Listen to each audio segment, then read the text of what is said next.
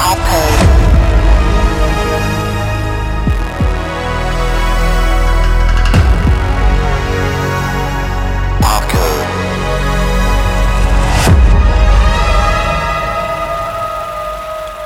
Bienvenue dans le quatrième épisode de PopCode, le podcast qui décode le numérique à travers la culture populaire. Comment ça va Benoît? Ouais, ça va très bien.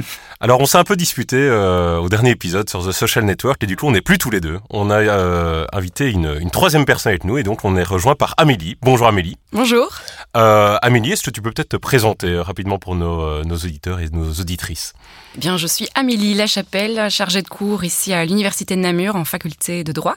J'enseigne le droit comparé, le droit de l'environnement et le droit économique et je vous remercie pour l'invitation. Ah ben c'est vraiment notre plaisir et on avait dit au tout début du podcast en fait que nous on n'avait pas envie d'être des toutologues, hein, donc de parler à tort et à travers de tous les sujets sur le numérique. On a une connaissance générale, on s'intéresse un peu à tout, mais on est loin d'être des experts dans tout et du coup c'est pour ça qu'on a envie de changer un peu le format et de t'inviter pour discuter d'une thématique que nous on maîtrise un peu moins et on vous laisse sans plus attendre découvrir le, film qu'on va aborder en vous laissant écouter son thème de fin.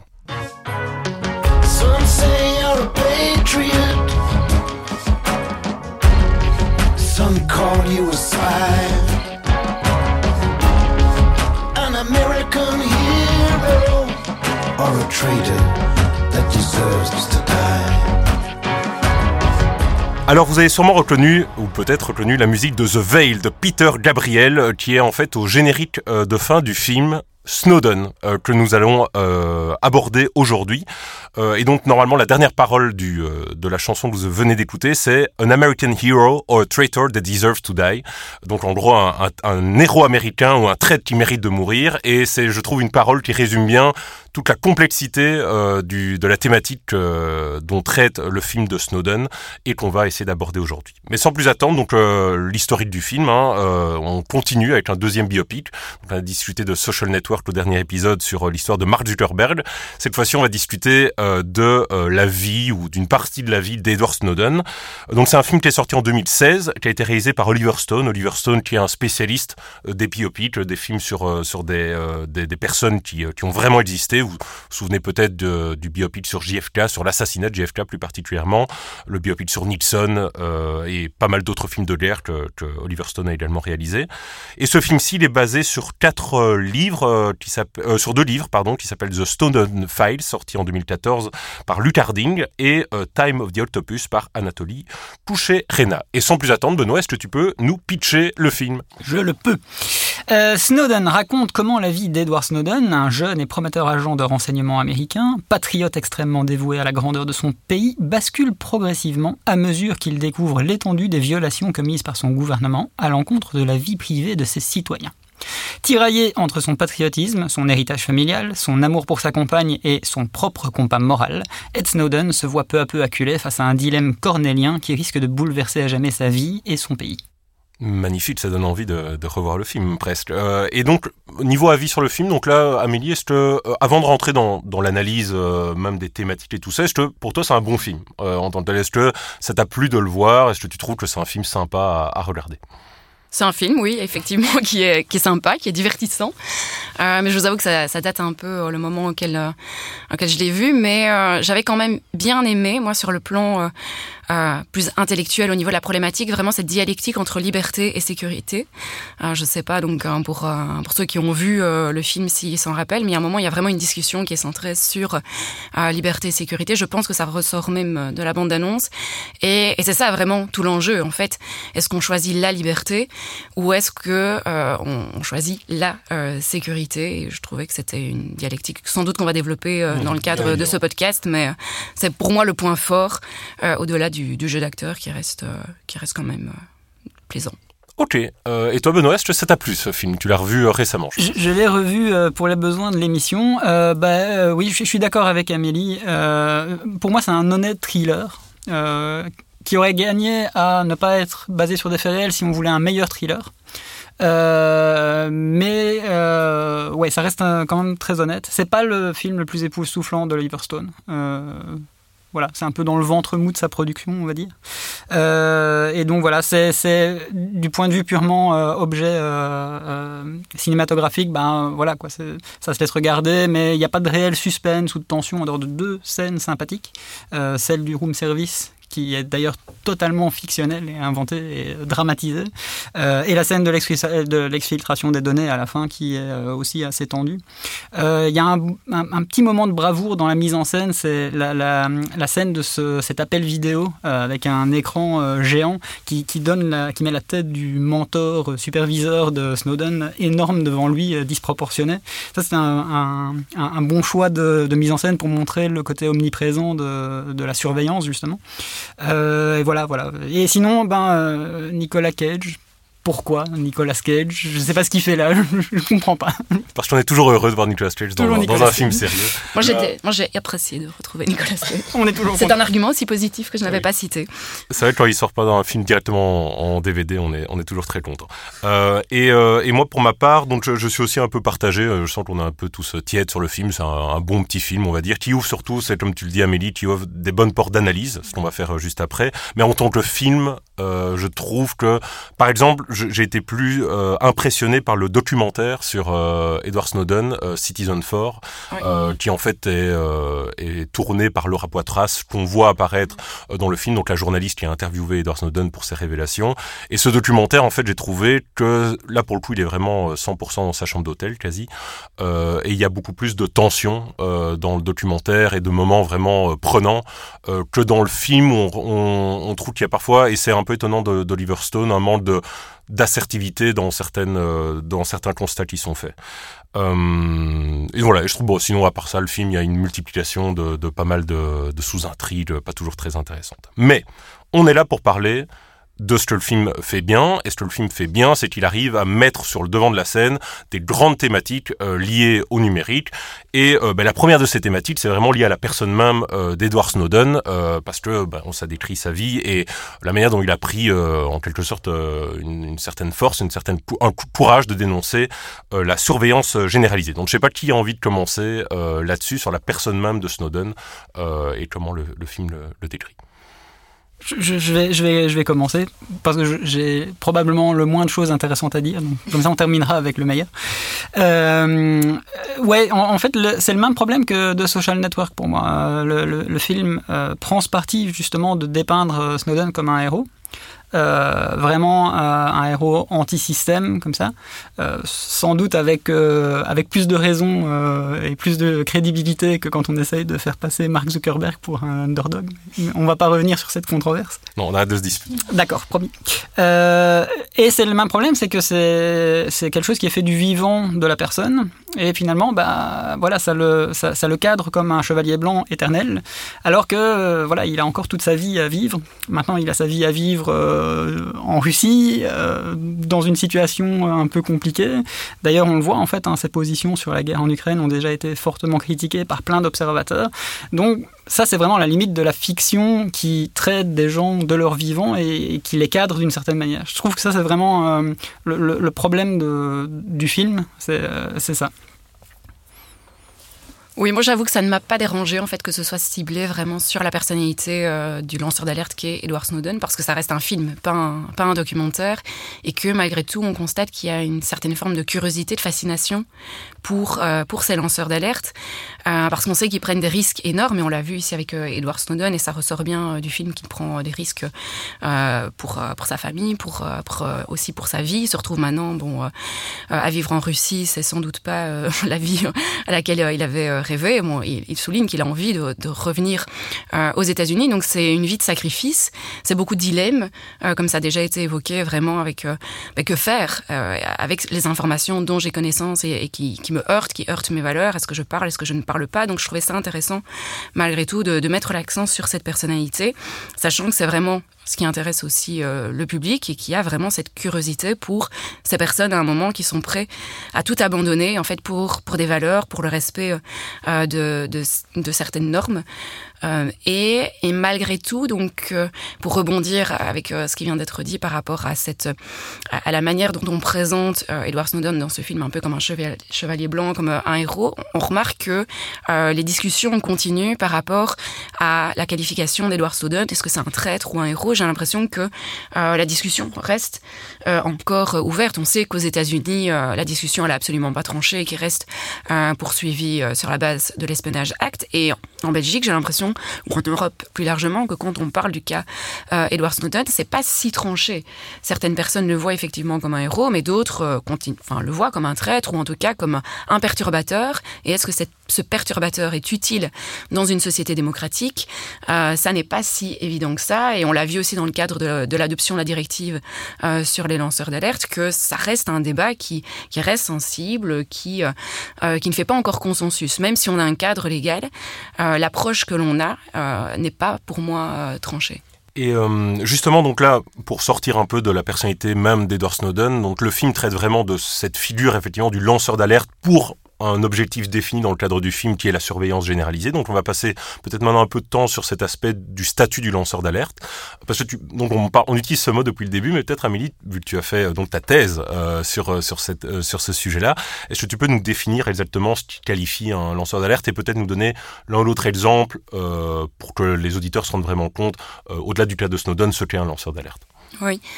Eh bien, je vais vous donner plutôt des éléments caractéristiques, euh, puisqu'il n'y a pas vraiment de euh, définition, il n'y a pas une définition univoque euh, du lanceur d'alerte, puisque ça dépend en fait euh, du cadre légal, de la réglementation qui va assurer leur protection, sachant que même l'expression lanceur d'alerte n'est pas une expression juridique. Si pour rebondir sur la directive sur les lanceurs d'alerte, c'est une directive sur les auteurs de signalement. Donc on a vraiment veillé à avoir une appellation qui soit la plus neutre possible pour éviter ben, ce rapprochement qui est inévitable entre dénonciateur et lanceur d'alerte, sachant que le dénonciateur est une euh, qui est vraiment euh, euh, méprisée. Mais le lanceur d'alerte, donc c'est donc généralement c'est un insider, c'est une personne qui est membre d'une organisation, d'une entreprise, d'une administration publique et qui, en étant membre de cette organisation, va avoir connaissance de certains faits, de certaines pratiques qui pour lui soit sont illégales, soit immorales parce qu'elles sont contraires aux valeurs de l'organisation, aux valeurs de l'entreprise. Et si on reprend l'exemple de Snowden, ben, les pratiques dont il avait connaissance de surveillance massive étaient contraires à ses valeurs américaine. Et il va décider ben, de, euh, de divulguer euh, ces euh, informations, ces, euh, euh, ces pratiques, soit au sein de l'organisation, on parle alors de lanceur d'alerte, enfin de lancement d'alerte euh, interne, mais il peut également décider de euh, faire remonter euh, les faits euh, plus haut, en, dehors de l'organisation de l'entreprise, donc auprès euh, d'autorités publiques, de régulateurs, euh, du parquet, mais dans le cas de Snowden, ben, euh, ça n'était pas possible. Et donc il a décidé ben, d'aller encore euh, plus loin. Euh, c'est vraiment le, dernier palier de, euh, ce processus euh, de remontée progressive de l'information, la révélation auprès des médias, auprès de la presse, pour vraiment assurer une révélation publique sur, ces pratiques. Mais ce qui est important vraiment de, comprendre, c'est que le lanceur d'alerte, il est protégé, il se voit reconnaître ce statut parce qu'il prend un risque en dénonçant les faits. Il est dans une situation vraiment de vulnérabilité économique, ça ressort vraiment du cadre légal et c'est la raison pour laquelle il faut le protéger, c'est parce que ben, il risque de faire l'objet de représailles, il risque d'être licencié, il risque, il risque de faire l'objet euh, de harcèlement, d'intimidation, sa famille aussi euh, peut être en danger. C'est la raison pour laquelle on va, euh, on va le protéger.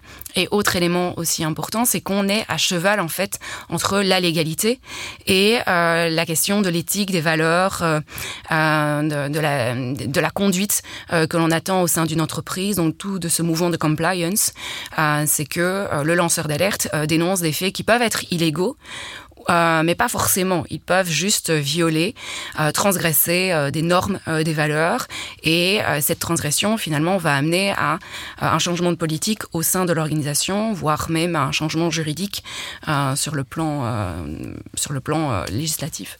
C'est intéressant et je trouve que dans le film, euh, c'est dommage, tu vois, ce que tu dis là est ultra intéressant et je trouve que c'est dommage que le film passe légèrement à côté de ça, euh, où on voit pas vraiment ce consensus énorme que tu évoques dans les organisations de la NSA ou de la CIA, où on voit fort le point de vue unique en fait d'Edward Snowden et peu le point de vue peut-être un peu plus incarné justement par le personnage que tu euh, mentionnais un peu avant, euh, Benoît, euh, le personnage du, du mentor de, de, de, Snowden, mais moins sur, on va dire, le silence généralisé qui, pourrait pouvait y avoir au sein de la NSA et de la, la CIA. Euh, et euh, oui, et, euh, et, du coup, pour parce que tu parlais aussi de la législation, Amélie, et je me demandais juste, c'était une question naïve, mais est-ce que cette législation, cette directive, elle était présente avant le cas Snowden, ou est-ce que le cas Snowden a eu un impact fort sur le développement ou l'amélioration de cette législation? Oui, la directive en fait est récente. Hein. Elle a été adoptée en novembre 2019 et elle vient d'être transposée en, en Belgique, donc fin de l'année 2022. Donc euh, l'affaire Snowden a vraiment eu l'effet d'un cataclysme euh, sur la protection des lanceurs d'alerte euh, en Europe.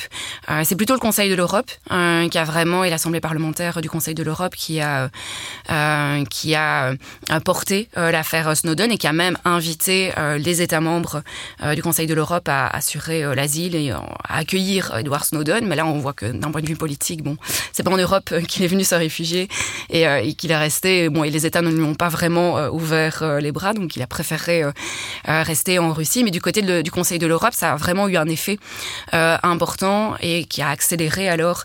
Ben, en, 2014, le Conseil de l'Europe a adopté une recommandation sur la protection des lanceurs d'alerte. On parlait auparavant de donneurs d'alerte au sein du Conseil de l'Europe, visant vraiment à, définir un certain nombre de, de principes et de règles générales qui devraient alors être transposées par les États membres. Ça a eu aussi un impact sur, sur le mouvement au sein euh, de l'Union euh, européenne.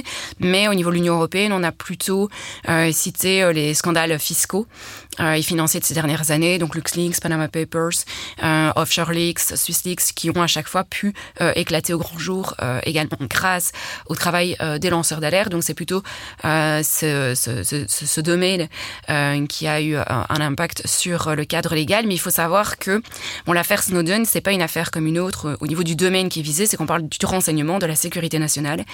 Et, euh, et ça, c'est un domaine généralement qui est exclu des règles en matière de euh, lanceurs d'alerte. C'est pas un domaine euh, comme un autre. Donc, si je reprends la directive européenne de 2019, elle exclut le domaine du renseignement et la sécurité nationale.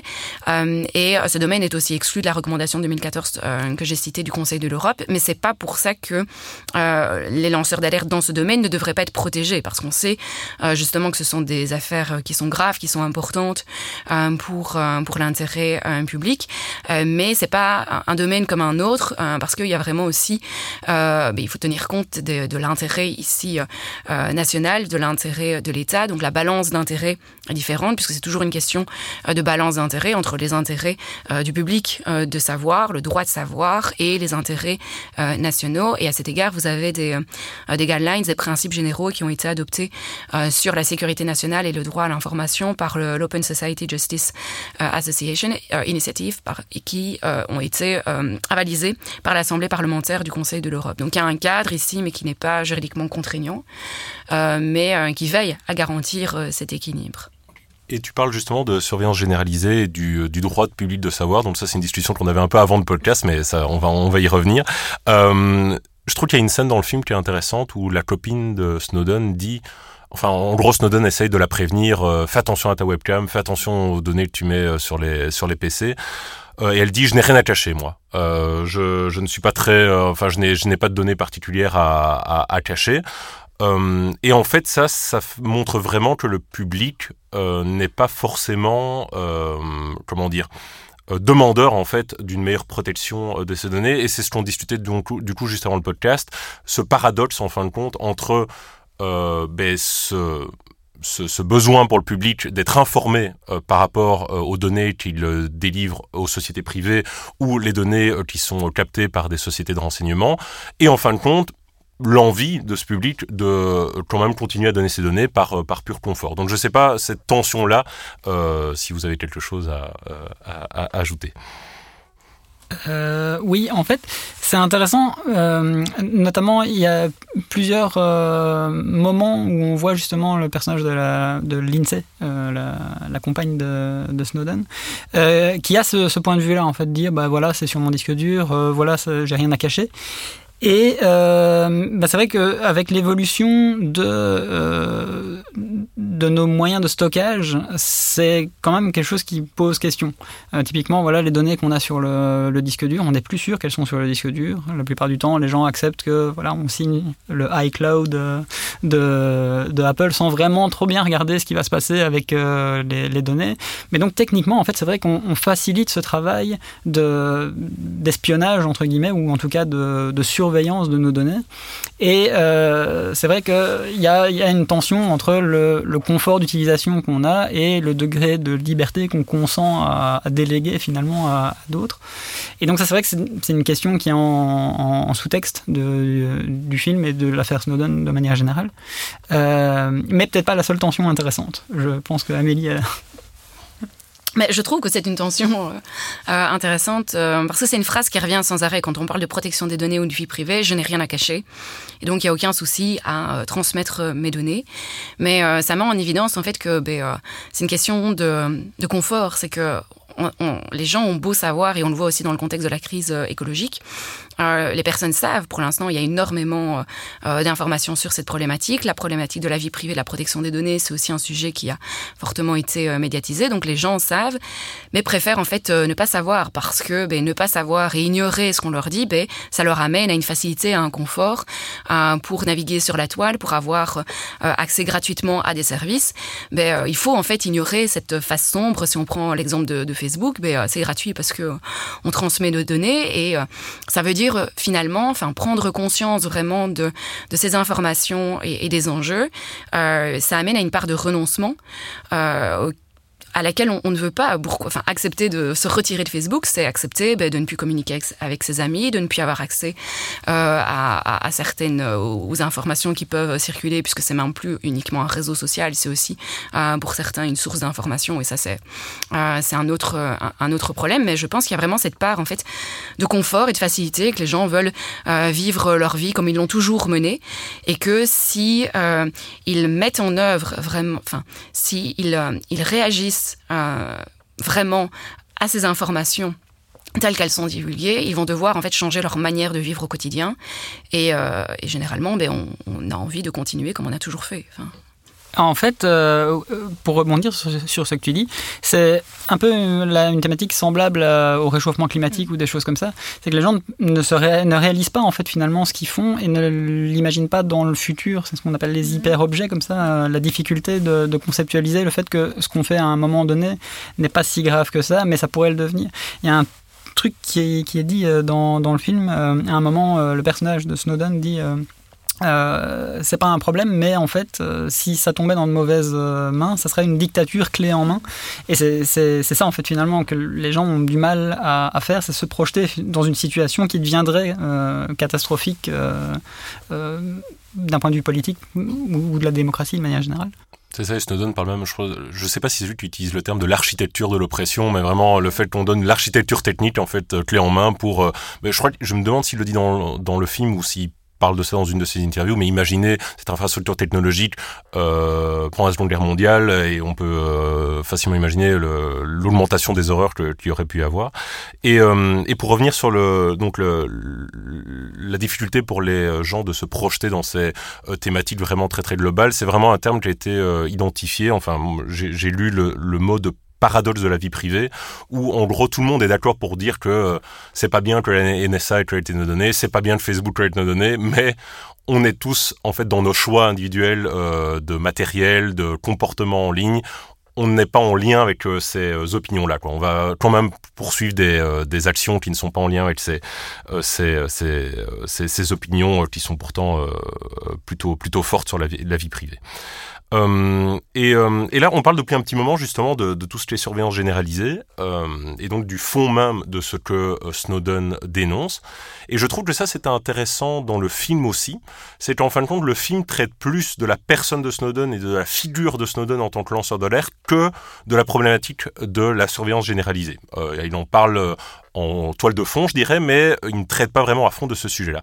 Et en fait, ça m'a vraiment fait poser une question, et peut-être que tu peux m'éclairer à, ce niveau-là, Amélie, c'est vraiment quel est le rôle des médias en fin de compte pour traiter de ces euh, du fond de, ces euh, alertes en fin de compte? J'ai l'impression, mais peut-être que c'est une perception fausse, mais qu'on met très très fort le focus sur les lanceurs d'alerte ou les lanceuses d'alerte et moins sur ce qu'elles dénoncent euh, de manière générale. Et je trouve que le film est en fait un exemple assez frappant de ça, où le film se concentre plus sur Snowden que sur la surveillance généralisée. Et j'ai l'impression que dans la presse, euh, en tout cas dans ce qu'on qu'on retient de toute cette euh, épisode Snowden, c'est vraiment la figure limite euh, le mythe de Snowden que les dérives de la NSA et de la CIA aux États-Unis. Et je ne sais pas si c'est quelque chose de qu'on observe traditionnellement ou si c'est peut-être quelque chose de spécifique avec le cas Snowden. Ou peut-être que tu n'es pas d'accord avec moi non plus. Je suis d'accord avec toi, je partage aussi euh, cette vision et c'est un travers en fait qui, euh, qui n'est pas propre euh, à l'affaire Snowden. En fait, qu'on a un, un, une vision positive ou négative de l'alerte, on a tendance à s'attacher à la personnalité du lanceur d'alerte. on s'attache en fait vraiment au messager euh, et, et c'est le cas des personnes mais, qui vont euh, remettre en cause euh, l'alerte, que ce soit donc dans l'affaire Snowden, euh, les, euh, les, les, les États-Unis, mais euh, dans d'autres scandales, si ce sont des, des entreprises comme PricewaterhouseCoopers, euh, par exemple pour les scandales euh, fiscaux et, et, et LuxLeaks, ils vont s'attacher finalement à décrédibiliser un maximum euh, le messager plutôt qu'à s'attaquer au message, qui parfois est plus difficile à en remettre en, en qui est plus difficile à remettre en cause parce que c'est aussi la caractéristique de ces euh, lanceurs d'alerte, c'est qu'ils divulguent euh, des millions de données. Et donc il y a des preuves, euh, il y a des preuves à l'appui. Et après ben, le média, les médias ou la justice peuvent faire euh, le travail. Et donc on va chercher aussi à s'attaquer à la personnalité même euh, du lanceur d'alerte pour le décrédibiliser. Et ce serait une manière de décrédibiliser euh, son, son message en jouant également sur la motivation qui d'un point de vue juridique a pu avoir également son importance. C'est plus le cas euh, dans, la directive sur les lanceurs d'alerte puisqu'on écarte euh, la question de la motivation euh, en tout cas par rapport à la protection qui est octroyée aux lanceurs d'alerte.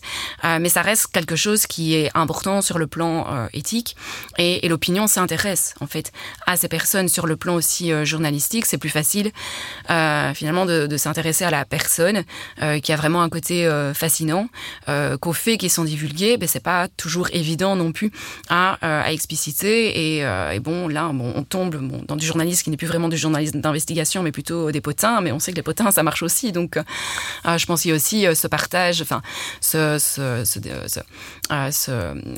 ce, point de vue aussi pour, pour les médias de savoir ben, qu'il faut faire vendre aussi. Enfin, ils n'ont pas d'autre choix. Il faut avoir des bons articles vraiment d'investigation sur les faits qui sont dénoncés, mais en même temps, il faut pouvoir vendre euh, ces articles. Donc, on doit jouer en fait autant sur les deux.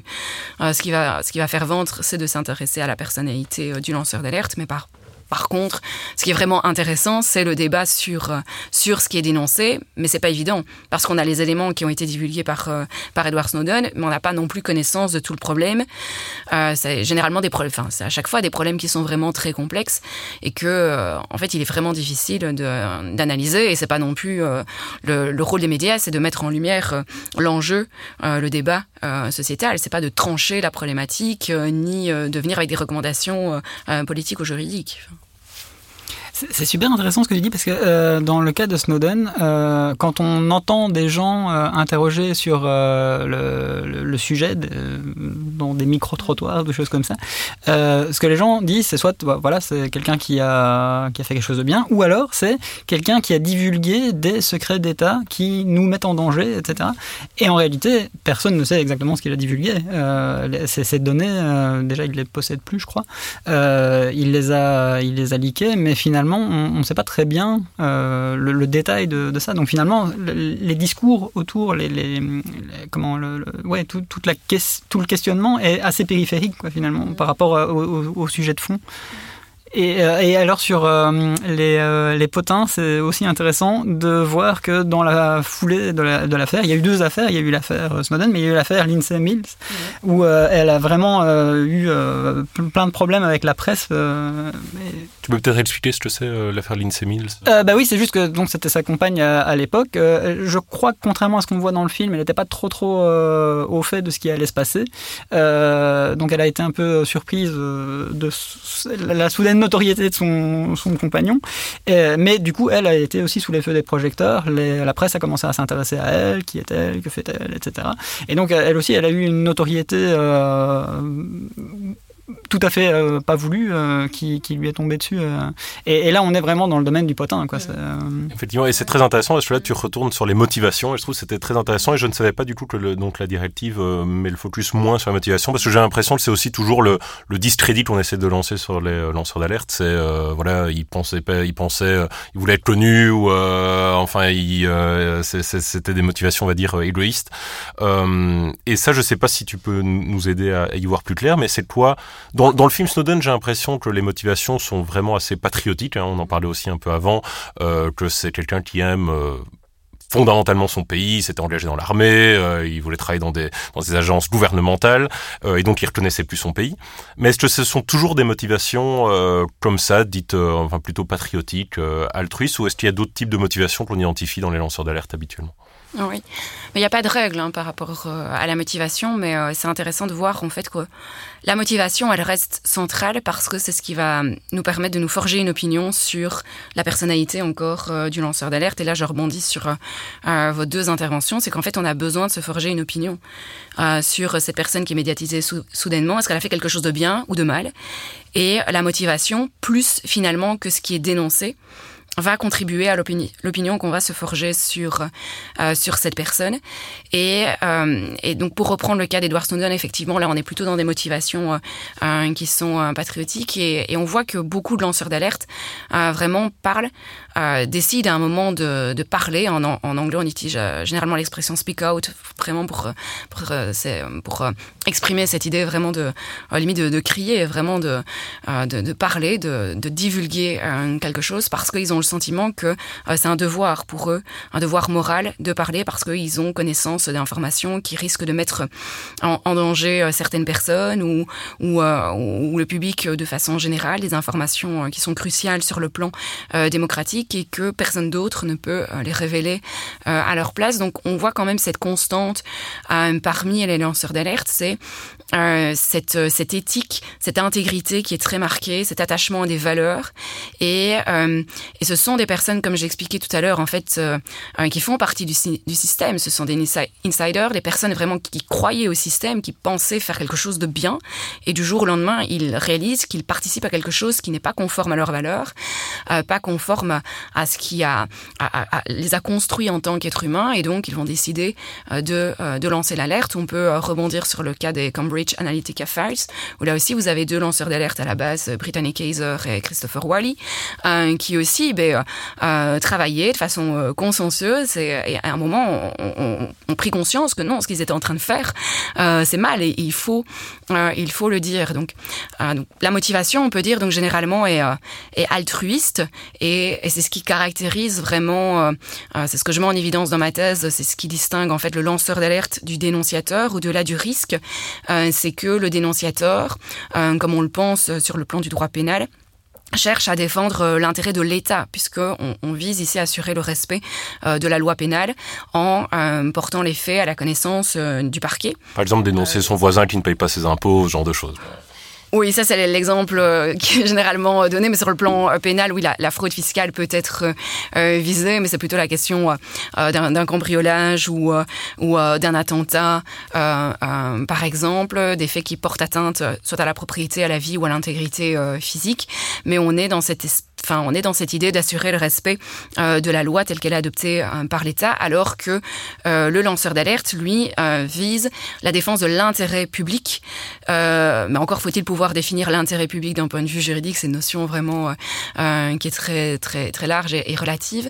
mais l'intérêt public pensé comme au sens de bien commun, et ça c'est une notion qui a été perdue et, et, qui est remise aussi au goût du jour aujourd'hui, notamment en philosophie. Cette idée vraiment de défendre le bien commun, qui est à remettre en cause euh, le système euh, en place. Donc ça, c'est pour donc le lanceur d'alerte, on va dire, euh, tel qu'il est idéalisé. Mais c'est vrai que parmi des lanceurs d'alerte, on peut retrouver ce que nous on étiquette comme des délateurs, des personnes qui cherchent en fait à se venger, à régler leur compte. mais ce qui est important avec la directive sur les lanceurs d'alerte, donc par rapport aux critères de la motivation, c'est qu'il y a vraiment eu toute une réflexion. Et c'est le Parlement européen qui a fait euh, pression à, à, cet égard pour écarter les critères de la motivation euh, dès l'instant où les faits qui sont révélés euh, sont vrais et, et porte sur des, des violations du droit de l'Union européenne ou du droit national en matière environnementale, en matière de marché public, en matière de santé publique, dès l'instant où les faits sont vrais et sont en lien avec la défense de l'intérêt public, ben, il faut écarter cette motivation que, que, la personne en fait cherche aussi à se venger ou, ou en fait à, décider de parler parce qu'elle déteste son employeur. Finalement, c'est c'est accessoire dès l'instant où les faits sont graves, concernent l'intérêt public et ils sont vrais mais ça peut jouer sur le plan pénal. Euh, le fait que, la personne euh, cherche à nuire à quelqu'un, c'est ce qu'on appelle l'intention frauduleuse, le dol spécial. Donc ça peut avoir des répercussions euh, sur le plan pénal, mais sur le plan enfin, de, de la protection ici du statut de lanceur d'alerte, on a vraiment souhaité écarter cet élément. Euh, et tu fais des liens avec notre précédent podcast en parlant de Cambridge Analytica, donc c'est magnifique. Merci beaucoup Amélie, c'est vraiment intéressant. Et vu que le temps, euh, le temps file, euh, est-ce qu'il y a peut-être une dernière question que tu voudrais poser à Amélie, vu qu'on a la chance d'avoir Amélie pour nous éclairer ici aujourd'hui, ou, ou toi Amélie, si tu as quelque chose à ajouter, et ensuite on pourra tout doucement clôturer. Moi, j'ai une, toute petite dernière question qui est liée justement à, un profil qui est, je trouve, entre le dénonciateur et le lanceur d'alerte. C'est le complotiste. Euh, est-ce qu'on a vraiment des outils pour distinguer ça? Parce que j'ai cru remarquer que euh, beaucoup de, partisans de théorie du complot aiment se faire passer pour des lanceurs d'alerte. C'est comme ça qu'ils vont se présenter au public pour essayer de justifier euh, leur, leur position ou, ou, leur combat, entre guillemets. Et du coup, est-ce que juridiquement, on a des outils pour trier ça finalement? Actuellement, à ma connaissance, on n'a pas d'outils juridiques, mais c'est effectivement un, constat qui est, pertinent et, et qui amène euh, à de plus en plus euh, euh, de recherche en la matière. Enfin, au CRIT, par exemple, à l'Université de Namur, on, on, avait lancé un webinaire en 2021 sur cette problématique Searching for Truth in Times of Crisis, donc la recherche de la vérité en temps de crise, ce rapprochement vraiment entre enfin, ce qu'on appelle les fake news et le lanceur d'alerte avec ce risque en fait que des personnes à un moment colportent des fake news en pensant lancer l'alerte. Donc ça c'est le premier risque. Et l'autre du complot, euh, là que tu évoques, des personnes qui vont essayer d'instrumentaliser euh, cette aura qui est plus positive par rapport à la figure du lanceur euh, d'alerte pour colporter de fausses informations. Donc ça c'est un risque qui, qui existe et dont on a conscience, mais il n'y a pas encore vraiment de, de cadre juridique en tant que tel qui cible, qui cible ce problème. Euh, mais euh, on a malgré tout déjà des outils euh, par rapport au, droit, par rapport à, l'information. On sait que le droit d'accès à des informations de qualité, tout le travail journalistique est important. Donc on insiste de plus en plus sur la déontologie journalistique, sur la nécessité ben, de vérifier ses sources, de, vérifier la qualité, l'exactitude des informations. Mais on sait que c'est pas suffisant parce que là, ça me permet de rebondir aussi sur ce qui a déjà été dit que ben, si on prend l'exemple du président Trump, euh, il y a plein de journalistes qui se sont efforcés de, pointer tout ce qui était faux dans ses discours, et pourtant ses partisans euh, restent euh, ses partisans parce qu'ils considèrent que ce sont de fausses, des sources d'informations qui ne sont pas fiables, ces journalistes, ou que c'est une manière juste de, venir décrédibiliser leur, leur héros. donc, je pense que travailler sur la qualité et la fiabilité des informations n'est pas, n'est pas suffisant il y a un travail à faire vraiment sur, euh, sur les informations qui circulent euh, via les médias, parce que c'est de plus en plus facile aussi euh, de diffuser des informations et que, et que donc, ben, ça mène à un risque à ce niveau-là de, diffusion de fausses informations. Mais il y a un travail aussi au niveau de l'éducation. Et là, je pense qu'on a aussi notre rôle à jouer en tant qu'universitaire, vraiment de former nos, nos étudiants à l'esprit critique, de les amener à chaque fois se questionner les informations qui leur sont proposées, notamment via via les réseaux sociaux. Et ça, c'est vraiment crucial parce que ben, on l'a vu euh, avec l'élection euh, du président Trump, on l'a vu euh, par rapport à Snowden, on le voit par rapport à la, crise écologique et la désinformation climatique est aussi aujourd'hui pointée que on a beau savoir, enfin, on va pas c'est là de l'ordre de la psychologie. certains êtres humains auront tendance, et c'est largement répandu, à mettre des œillères en fait pour pouvoir continuer à vivre comme on a toujours vécu. Ultra intéressant. Ça ouvre 10 000 autres questions qu'on aurait pu aborder maintenant. Peut-être justement pour donner aux auditeurs et auditrices l'envie d'en connaître plus.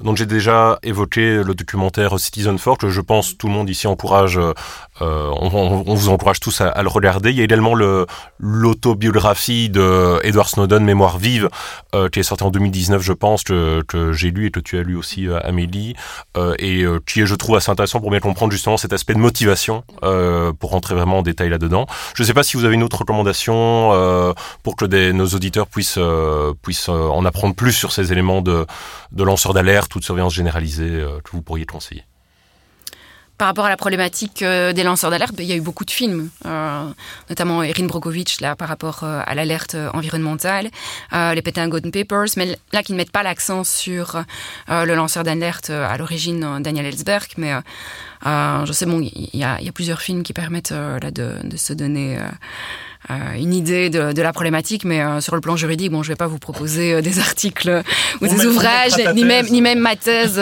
qui est, qui est peut-être un peu longue. Mais...